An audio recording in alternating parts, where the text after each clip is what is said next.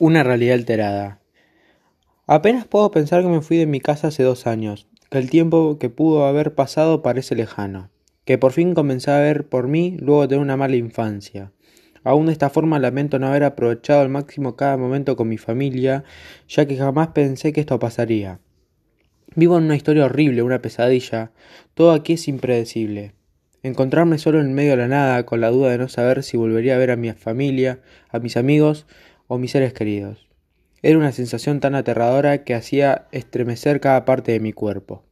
Constantemente estuve enfocado en las metas y proyecciones que poseía en futuro, una mirada llena de optimismo, confianza, emoción y voluntad de conseguir eso que deseaba. No obstante, esa realidad sencillamente se deterioró lentamente hasta desaparecer por completo.